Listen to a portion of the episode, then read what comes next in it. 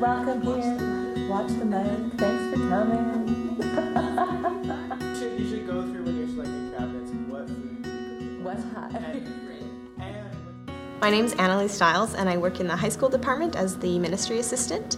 I get to work with Luke as we coordinate youth events for the high schoolers. I get to disciple teens, um, help with Bible studies and events and retreats and things like that. I get to work one on one with kids, but also with the leaders and build into the lives and see the growth in students and leaders together. I love seeing students grasp their faith for themselves and grow deeper in that. I also love being able to do the coordinating and put events together and make them come and happen and help Luke do that. I love being able to do the multiple pieces that I get to be a part of there. Some highlights for my Christian life and faith was when I went to um, Jackson Hole Bible College in Wyoming, and I spent a year there just studying foundations of Scripture. I read through the whole Bible in that year. We did theology and a little tiny bit of Hebrew and Greek, and I just had this big picture view of what my faith was about and who God was and what the Bible was about. And that was definitely a big turning point for me, a good foundation to go off of from there into the rest of life. So that was, yeah, right after high school, I did that. The biggest time I questioned whether God had a plan for me was when I faced uh, a, a serious breakup um, of a serious relationship in my life because I was so certain that the Lord was in that relationship and He was guiding me and this guy to marriage. And that was so confirmed with everyone around me and myself.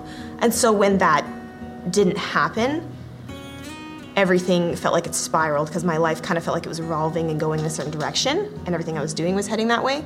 But then when that was cut off, I had no idea what God was doing and why that was happening and where I was supposed to go from there. And felt like, yeah, it was just like this lost, drifting mass of confusion around me. And where do I go from there? And where is God in this? And how can God be in charge if this is happening and this confusion is happening?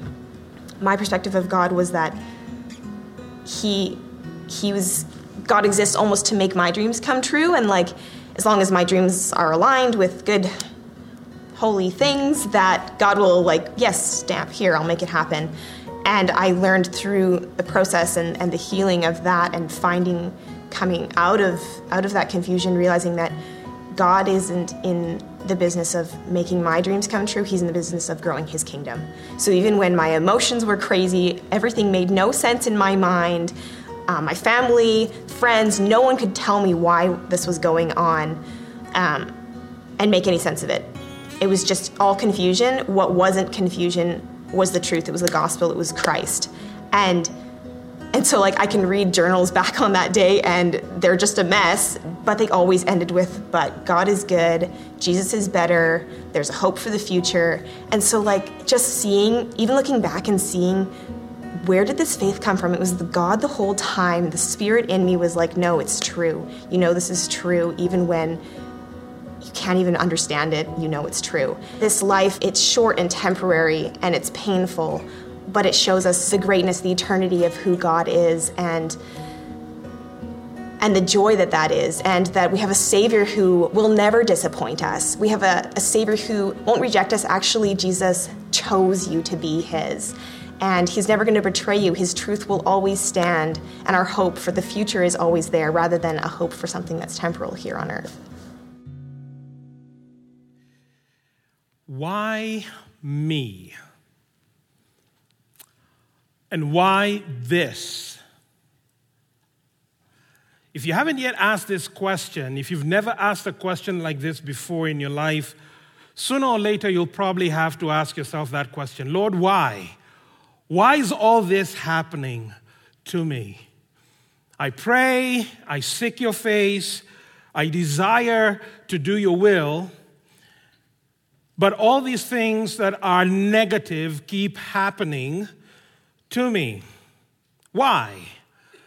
See, one of my children um, going to school uh, is struggling currently with just connecting with some friends and things like that, getting along with them, and just feeling that they fit in in class. They're just at that age.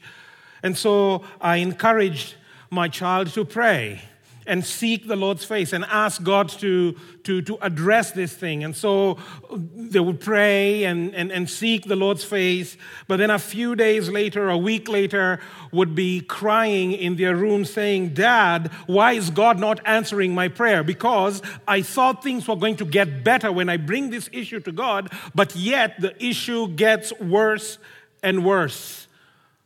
Why? Why all this? And why me? Today we are starting a series in a book called Habakkuk, or some of you would call, say, Habakkuk. If you're Kenyan like me, Habakkuk. We are starting this series on this book of Habakkuk. It's a small little book, three chapters. We're going to spend about five weeks in this, in this little book. And what is remarkable here is the book of Habakkuk um, invites us into a, di- a dialogue that he, the prophet Habakkuk, is having with God. And so we are kind of like invited into this conversation that this guy is having with God, and the question that the prophet is bringing to God is that same why question. Why, Lord? What's going on here? Why is there all this chaos and it seems like you're not doing anything? Here. Now, let me set the scene for you just so that you know what, what time frame we are talking about here. So, Habakkuk, Habakkuk, Habakkuk, oh, yeah, it's going to be confusing tonight. Anyway, so Habakkuk was, um, was uh, just came into the scene right at the death, around the death of King Josiah. Now, King Josiah was a king in Israel, in Judah in particular, and so he had died the king had passed away, and this was a good king. He had brought a lot of reform and things like that. People had come back to God, they were not worshiping their idols. So, upon his death, other kings come and take over. But then, as soon as Josiah dies, all these other kings come. They're now wicked kings, they're evil kings.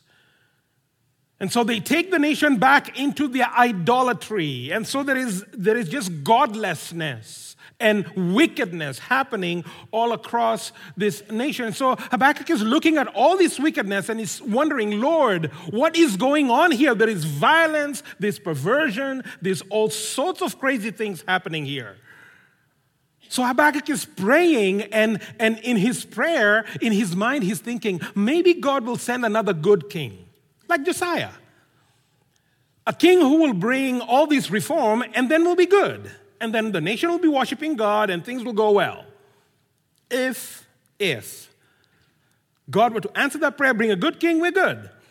But then the Lord will respond, and the answer is not what Habakkuk thought or the answer that Habakkuk was expecting. It. Is a very different, very different answer here. It's almost like a blindside answer. So, this will be very interesting as we engage this little book. So, today, for our time, we'll be looking at verse 1 to 11 of Habakkuk chapter 1. And we'll look at it as three, three headings here. There are two questions, and God responds.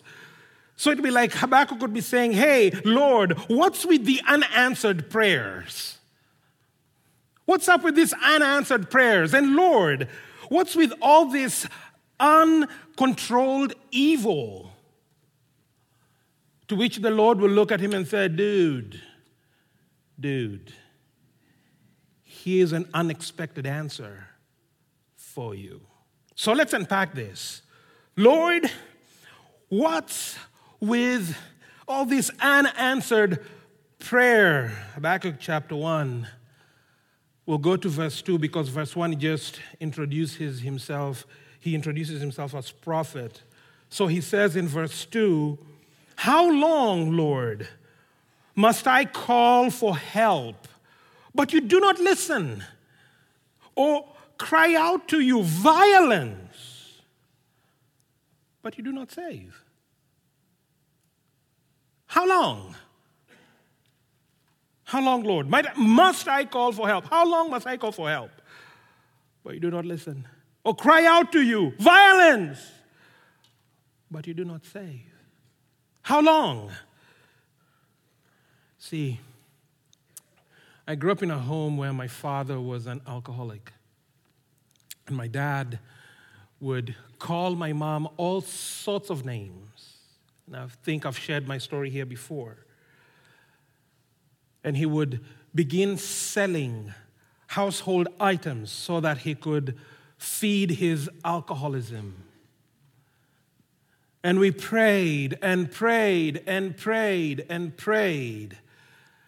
And when he was a little younger, my dad was very violent. And so he would come and he would beat mom and, the, and, and all of us, myself and my two other brothers, were three boys at home.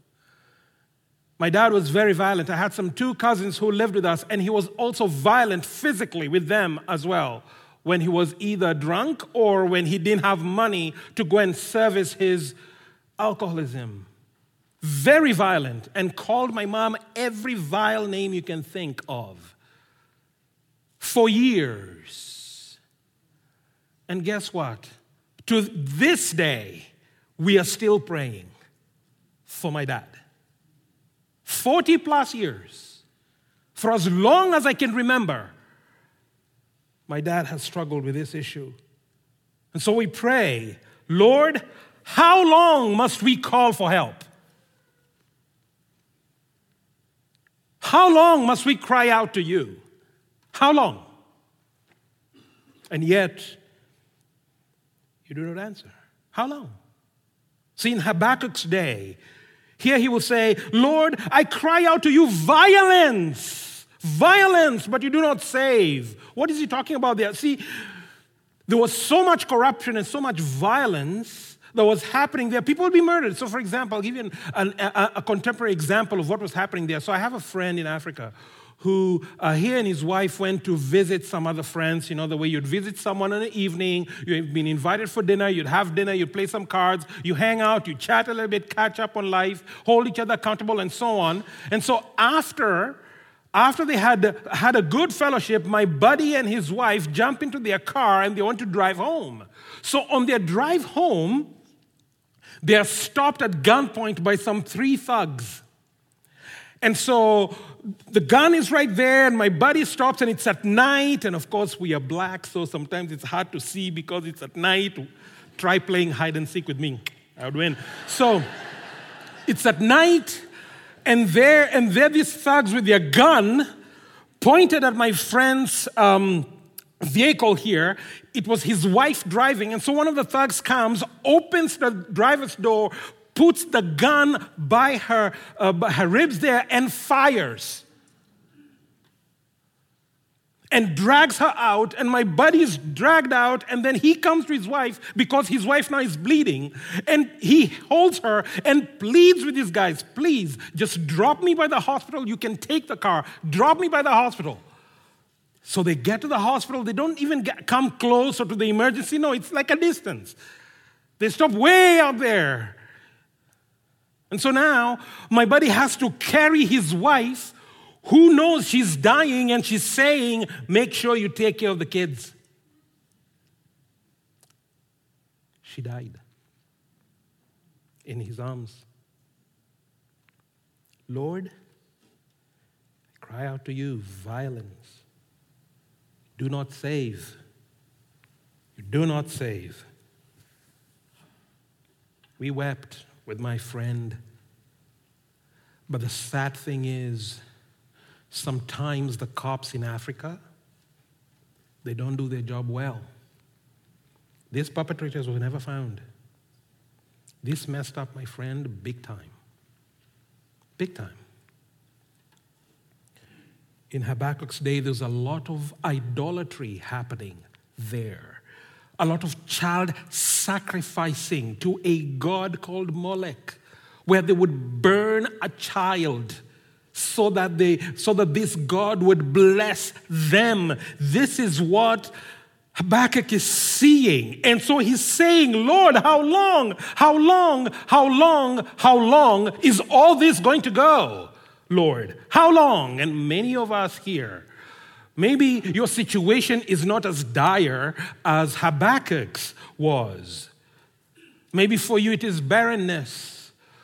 Been crying out to God, Lord, a child, a child, Lord, a child would be great. Or some of us here may be marital issues, or like the video we just saw, singleness, where you thought you're going to get married and things go sideways. And you're like, Lord, how long will this go? Health challenges, or it might be a loved one who's wandered away from God, and you're praying, Lord, would you bring them back, bring them back, and they are not coming back.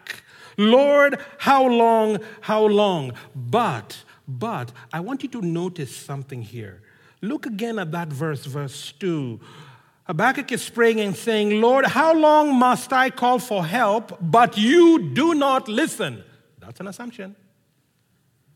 How long must I call for help, but you do not listen? Or cry out to you, violence, but you do not save. Another assumption there. There's an assumption that God is not listening or that God is not capable of saving or has refused to save. That, my dear friends, is an assumption. And many of us, many, not many of us, sorry, let me take that back. There are many who have walked away from the faith there are many who have walked away in the faith because of the assumption that God does not save, that God is not listening, because you're praying and things get worse. And there are many who have walked away from faith, and some of you probably know some of those who've walked away. Now, hold that thought. We'll come back to it later, okay? We'll answer that question. Hold the thought. Let's not assume that God is not listening. Let's not assume that God is not capable of saving. So hold that thought. We'll come back to it later. Habakkuk is not done yet. He's not done yet. He continues. Lord, what's with all this uncontrolled evil? What's with all this evil that's happening? Look, look at verse 3. Why do you make me look at injustice? Why do you tolerate wrongdoing? Destruction and violence are before me. There is strife and conflict abounds. Therefore, the law is paralyzed and justice never prevails. The wicked hem, the wicked hem in the righteous, so that justice is perverted. So I'll give you three very quick illustrations here. Yesterday, what happened in Virginia Beach? Some of you who follow the news would know what happened yesterday at, uh, in the United States. There was another shooting, yet another one. 11 people died yesterday. The shooter, I think, was the 12th. And today they just released, I think it was today, they just released the names of the deceased. And I read the names of the deceased, and the, beside their names, they would say where they were from and how long they had worked in that office building where the shooter went from floor to floor killing people, a disgruntled worker. Some people had worked 41 years. So I'm imagining this individual is now planning his retirement, right? 41 years. So you're just about to retire here. You've been working for the city. Maybe your retirement party is towards the end of July or June, and then you're done for the summer. Some had worked 28 years, others had six months, just a few days. Now I can imagine their families and what's going on there. What would you say to a grieving family member of such a person today? You see, the perpetrator was also killed. So now there is no justice. There's no court case. There's no, there's no victim impact statement that you can read to the person who brought all this violence to your loved one. So now what do you do there? What about the shooter's family now who have to live with the aftermath? They will probably receive some death threats now. A lot of hatred will be now poured on them. Yet they had nothing to do with what the perpetrator did. So, what do you say to them there? Lord, why? Habakkuk would say, Do you tolerate wrongdoing? Why do you make me look at injustice? Another example. So I was reading the BBC app um, I follow world news using the BBC app on my phone. And so I was reading this story, a very fascinating story called Secret Spectacles. You might want to Google that and read this story. It's a story about a Ghanaian young man who grew up in a very poor family but was very into spy movies and things like that. And then he had heard stories about um, how African migrants who want to go to Europe, the, the treacherous journey from Africa to Europe, and how many of them die. People disappear. And so he wanted to film this because he wanted to, to get the true story. So he buys these uh, glasses, these spectacles that have a little camera and a little USB thing that you can put in there, a little me- memory card that you can put in there, and be very discreet because now he'll be taking pictures of the human traffickers who are moving people from Africa to Europe, across the desert, through the sea to Europe. So he begins this journey and he just talks about the atrocities that are happening there, the amount of rapes and violence and death, and how many of these people who are leaving their loved ones hoping to get to Europe to a better life, how many of them are sold as slaves in the Middle East. And many times the beatings, the hunger, the torture. And this is happening today.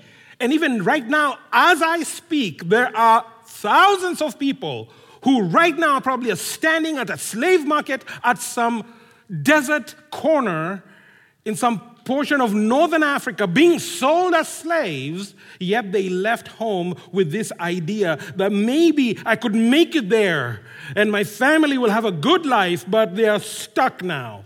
What do you do there? So this young man chronicles all this. Lord, why is the law paralyzed? Justice never prevails. Why do you let me look at all these things? Why, why, why? Final illustration. There's this lady called Asia Bibi. I talked about her uh, uh, a few months ago, and some of you know this story. This Pakistani lady who's a Christian, and she was busy working in a field in Pakistan with some Muslim women, and then wanted to share uh, a bowl of water or a cup of water with another lady, and then she was now accused of blaspheming against the Prophet Muhammad.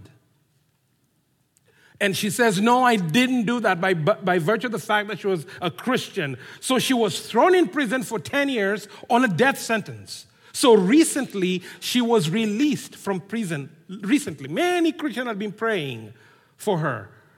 And so she was released, and now she made her way to Canada to some secret location. So we don't know where she is, but she's in Canada. So a lot of Christians were all excited until two weeks ago.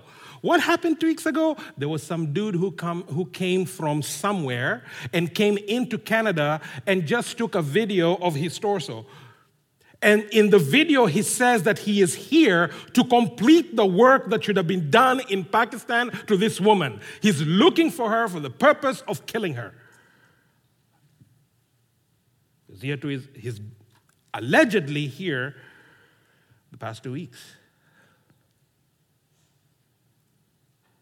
The wicked hem in the righteous so that justice is perverted. Why is the Lord letting all these things happen? Is the question that Habakkuk is asking God. This is the issue. This is the question Lord, where are you here? Where are you? This is the question.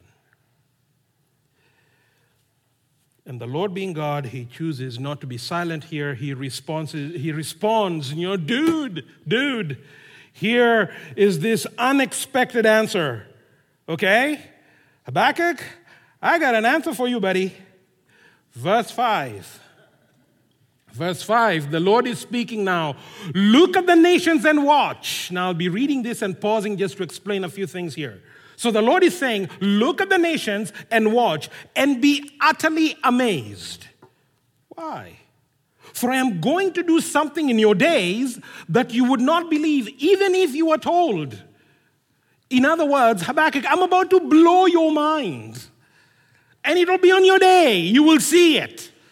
I'm about to blow your mind, dude. Watch this. How so? For I am going to do something today that you will not believe, even if you are told. Verse 6 I am raising up the Babylonians. Let me pause there. I am raising up the who?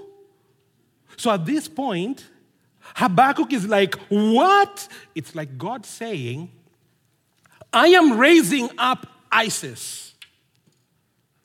Exactly.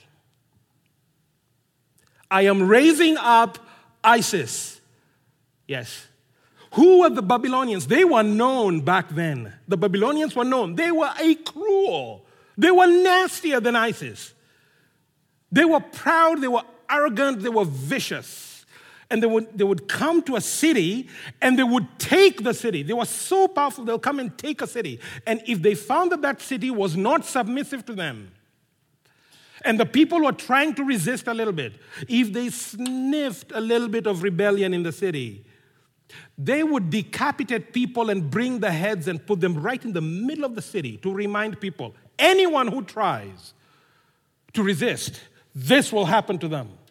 These are the Babylonians. And they would come to the leaders of the city the mayors, the, the, the, the, the, king, whoever the leader is. They would poke their eyes out, put a hook through their jaw, and drag them out of the city.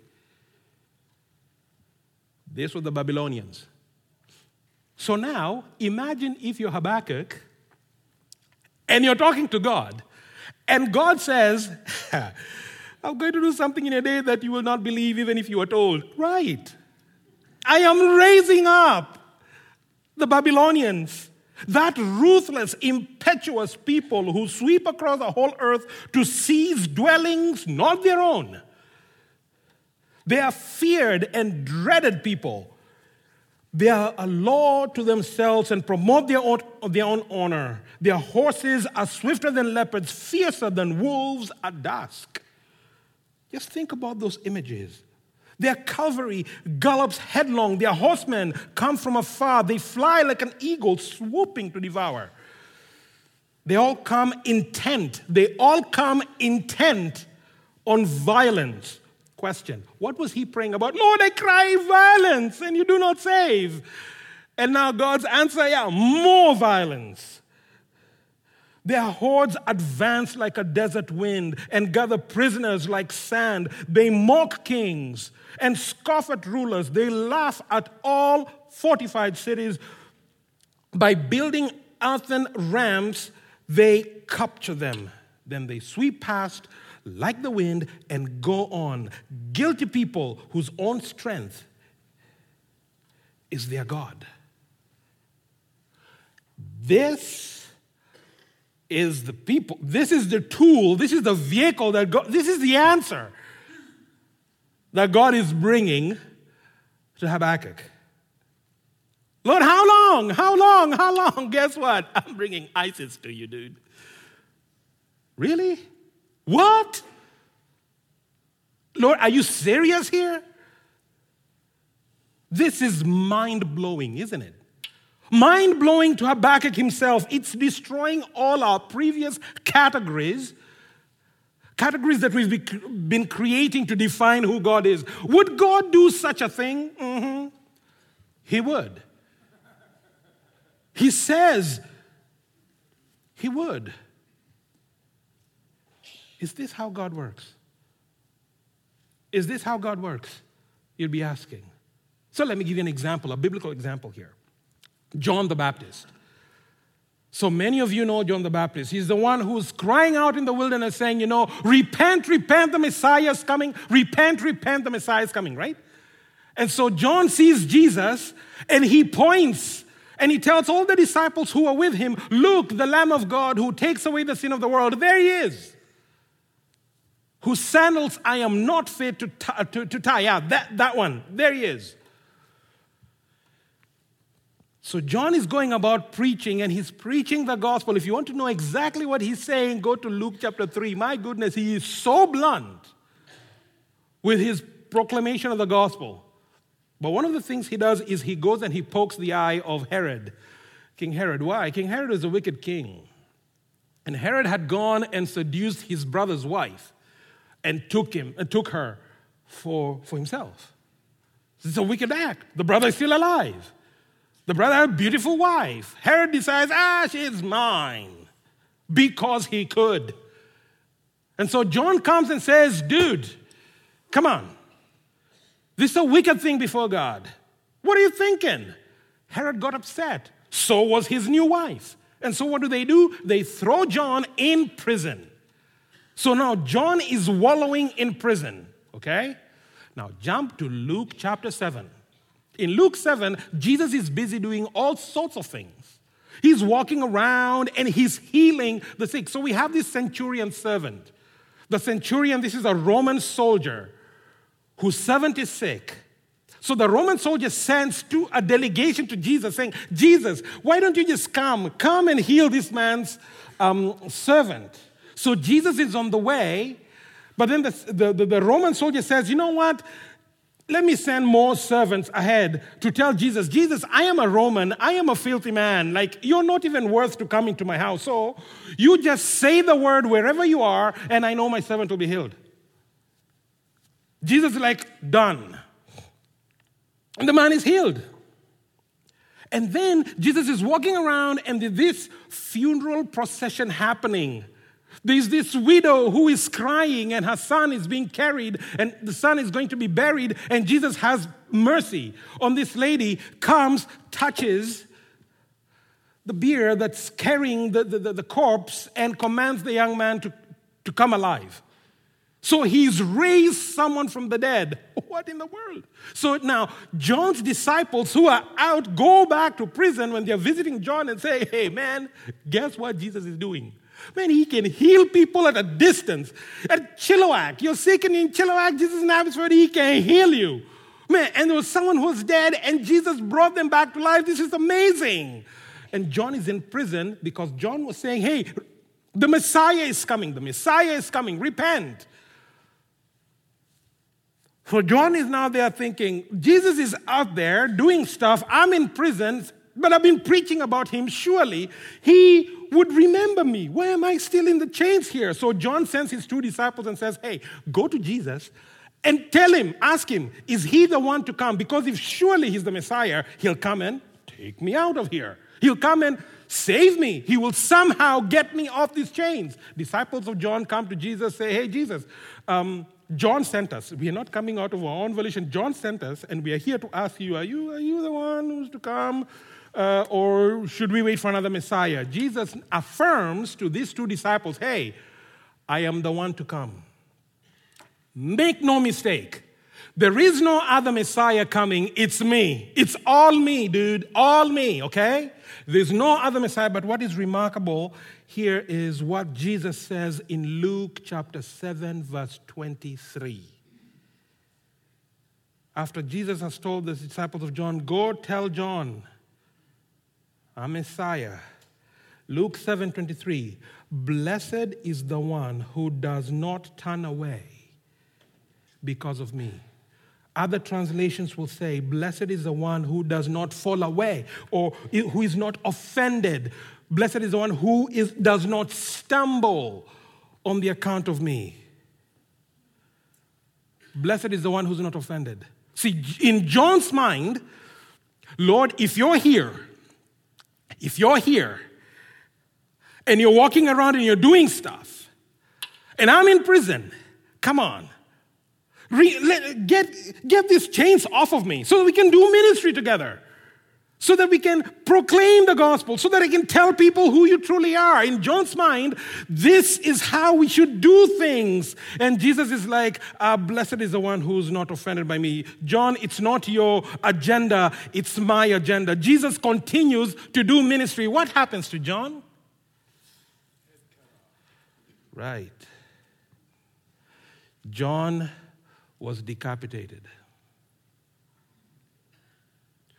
While Jesus was busy doing ministry. Why? Why? And Jesus' response Blessed is the one who does not turn away. It is my agenda, not yours. It's my way, not yours. So, what do we do here? How do we live godly lives amid storms that we don't understand? How do we live our lives amid storms that we don't understand? Now, I'll just jump into next week's sermon for just one second and jump out. So, look at verse 12 of chapter 1. Verse 12 of chapter 1. There's a rhetorical question there. You know, aren't you, aren't you the everlasting one? Aren't you the everlasting God? In other words, what, what Habakkuk is asking God here in this dialogue, it's kind of like saying, You know, I thought you were God. Like, why would you do this? I thought you were God.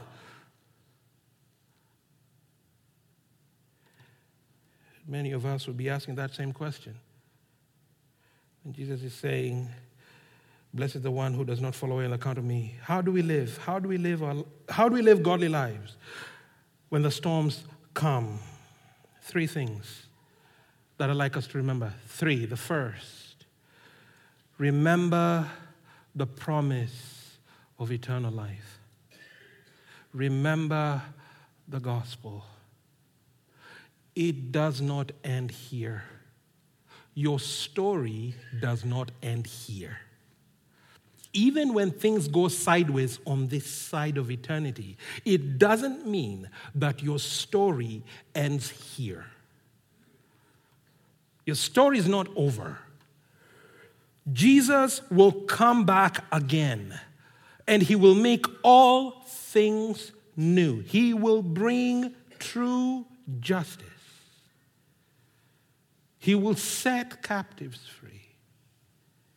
He will right wrongs when he comes back again. Remember the gospel. Now, I don't know what your story is. It might be barrenness where you wait. It might be my story.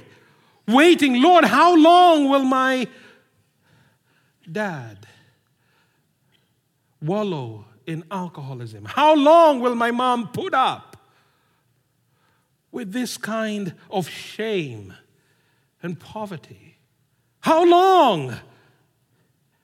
It will, the story is not over yet. Remember the gospel. The story is not over yet. Jesus promises life on the other side, life to its fullest. But Jesus does not promise an easy life on this side of eternity. He didn't. He didn't promise that it'll be easy for you on this side of eternity. He did promise that things will be well for you on the other side. Secondly, remember that the Lord will never forsake his own, ever. It may feel like you're alone, it might feel like you're abandoned. You might not feel that God is close to you, but God never abandons his own. You see, Habakkuk, God said, Hey, I'll raise up the Babylonians. Now, the Babylon, they, they hadn't come yet. They hadn't come yet. God is saying, They are coming. These ruthless, impetuous people, they're coming. And you know them. You know how crazy these people are. And the idolatry they will bring, and the violence they will bring, and the things they'll do to your women and children. Good Lord. The Babylonians did come. They destroyed the nation and they took a majority of them to exile. They marched them to exile. But as the nation of Israel was going to exile, this is what God said to them through the mouth of Jeremiah. And a verse that many of you like. But the context of this verse was this is a nation that was pagan, wicked, and God was judging them using this wicked, more wicked nation, Babylon. And now they are going to, the, uh, to, to, to, to exile, being punished by God. Jeremiah 29 11. For I know the plans I have for you, declares the Lord. While they are going in chains to, to Babylon, For I know the plans I have for you, declares the Lord plans to prosper you, not to harm you, to give you a future and a hope. Then you will call on me and come and pray to me, and I will listen while you're in Babylon. You will seek me and find me when you seek me with all your heart, and you will be, and I will, um, I will be found by you, declares the Lord, and I will bring you back from captivity, and I will gather you from all the nations and all the places where I banished you, declares the Lord, and I will bring you back from the place from which I carried you into exile. God never forgets His people. Never does. Never does. So even when the storm comes even when the unexplainable comes, God is still there with you. Finally, remember to ask God to continually fill you with His Spirit. Remember to ask God to fill you with His Spirit. See, left in your own devices, to your own devices, you cannot, you cannot live a life that is worthy before God. You can't. Left to your own devices, you can't. You can't. You need God's divine help to endure the storms that He may bring into your life. Why does He bring those storms? We never know. But get this. When he was saying to Habakkuk, I will raise up the Babylonians. And Habakkuk is like, What in the world is going on? And these are crazy people. And the nation is now taken to Babylon. Do you know when you read our Bible history what you see? Well, the nation of Israel went to Babylon and they were scattered among the nations. Not all, not all of them came back to Israel, to the promised land. Some did, others remained in the nations that were scattered in Babylon.